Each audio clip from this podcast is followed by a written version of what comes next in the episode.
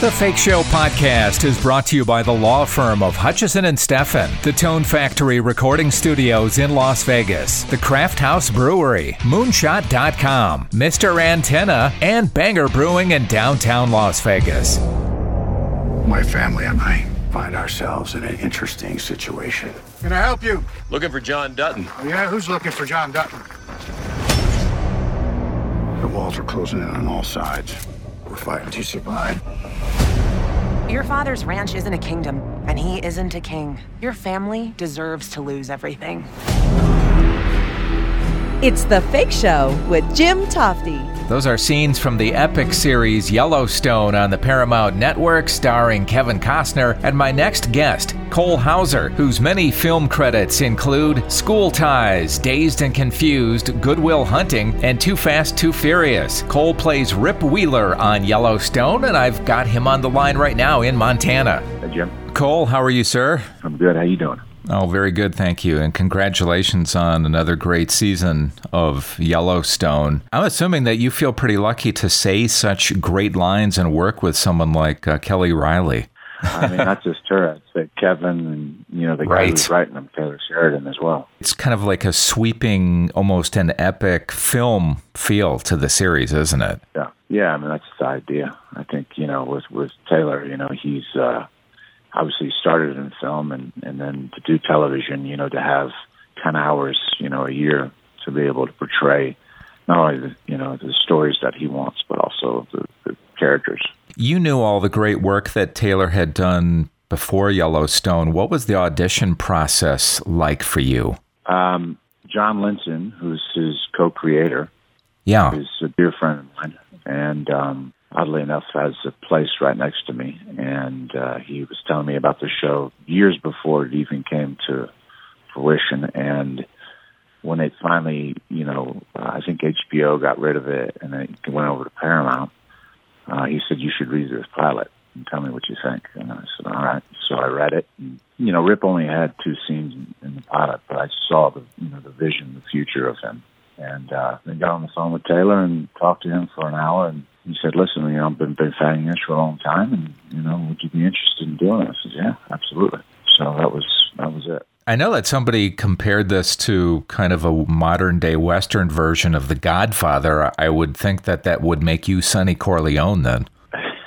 as long as I don't get shot like he does. you know, Sonny is a loudmouth, you know, very kind of uh, me, me, me, look at me character. True, I mean, Rip true. not that way, you know. And and Rip is a guy who he has no interest in running a ranch. He has no interest in you know screwing a bunch of different girls. I mean, he's just a very you know, in in many respects, old fashioned, you know, kind of classy, you know, guy that that you know loves the Duttons, you know, and knows what they've done for his you know his life, you know, in many respects. So, um, yeah, Sonny to me is not really Rip want to play him that way. And as long as it's not Fredo, right? yeah. I don't think a lot of people realize that there are still people who make a living like this on horseback. Yeah, there is. I mean, it you know, it's it's becoming less and less as you know this country grows up. But yeah, there is. When you get up to Montana, in certain places in Idaho, Wyoming, I mean, absolutely. When you found out that you would be working with Kevin Costner, uh, I always wonder what younger actors do when they work with a veteran, legendary type like that. Uh, do you get a chance to pick his brain about earlier roles that he had? I mean, I've been watching him from afar since I was probably I know, 12 years old. You know, I mean, he's done some amazing films, whether it be Revenge or No Way Out. Um, obviously, Dances. Um, Yeah. But I mean, I I think our relationship is, you know, from the very beginning was, you know, one of mutual respect. I think he's seen a lot of my stuff as well, and he's actually, you know, he's somebody who who's very easy to get along with. You know, he has no there's no big, huge ego or anything. He just wants to do the best work possible, and, and he's continued to do that for the three years I've been around. Riding on horseback, it looks like it's second nature to you, but how much experience did you have before this show? Um, you know, pretty fair weathered, like, you know, go on vacation, get on a horse, you know, have it walk you on the trail.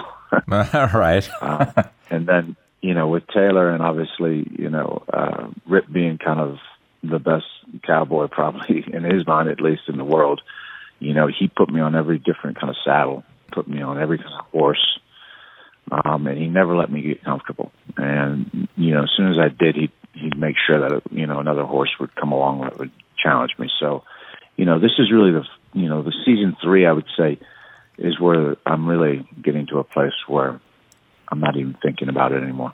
It's like, you know, one of those things you can just pretty much do any kind of work on them, you know, so. I saw a great photo of you recently. I think it was on one of your social media pages of you and Matthew McConaughey. I think it was in some bar, and it must. What was that situation like? It was for the premiere of Yellowstone. And oh, nice. What was that like working with him back in the day on Dazed and Confused? Because both you guys were just kind of starting out. Yeah, I mean that was his first film. Um, I think it was my third. Um, that's. Uh, it was one of those special times, you know, where you know you kind of even felt like summer camp.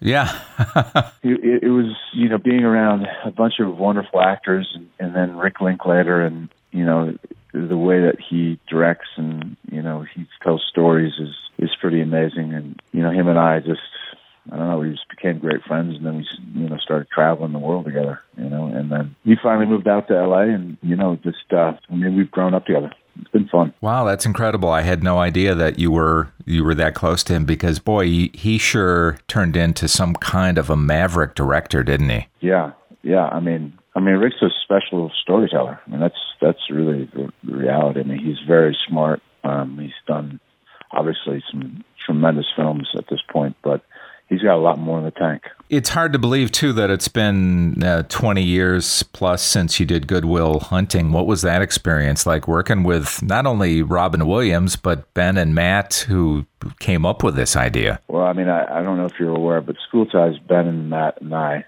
we all met there. So, and then when they moved to Los Angeles, um, they lived. We all lived in the same house, so we were very close. And then Casey got into acting. Um, done all right. right.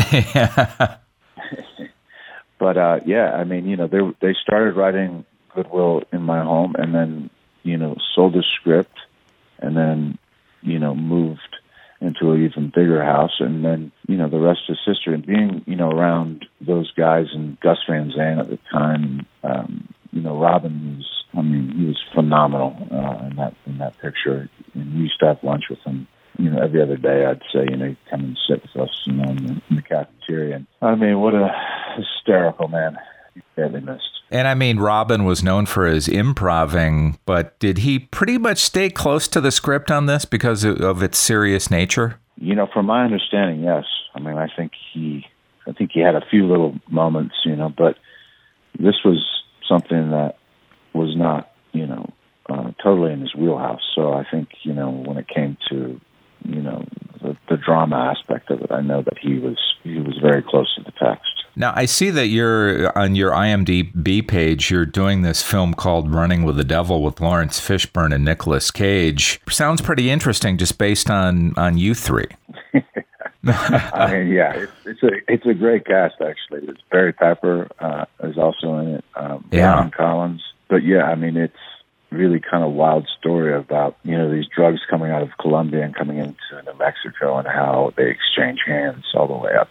So um, it's kind of the log line on it. I don't want to give too much of it away, but um, it was great working with Nicolas Cage. I've always wanted to work with him. He's hysterical. yeah, I know. He's one of the funniest human beings I've ever been around. Um, so uh, yeah, it was it was great. And Laurence, I've worked with a couple times. Actually, we see Laurence here quite a bit at shows in Las Vegas, and, and Nick Cage lives here part of the time in, in Vegas. So yeah, yeah he's that's right. Yeah. Yeah. yeah, he's around town. Well, man, I can't can't wait to see more episodes of Yellowstone, and it's on the Paramount Network, as you say, on Wednesdays. Great talking to you. Good luck with the show, Cole. Thank you, man, for having me. All right, buddy. Do it again soon. Such a great cast, such a great show, and season three of Yellowstone is already on the way. Well, that wraps up this episode of The Fake Show with Cole Hauser. I'm Jim Tofte. See you next time. Take The Fake Show on the road by listening on SoundCloud, Stitcher, iTunes, and thefakeshow.com.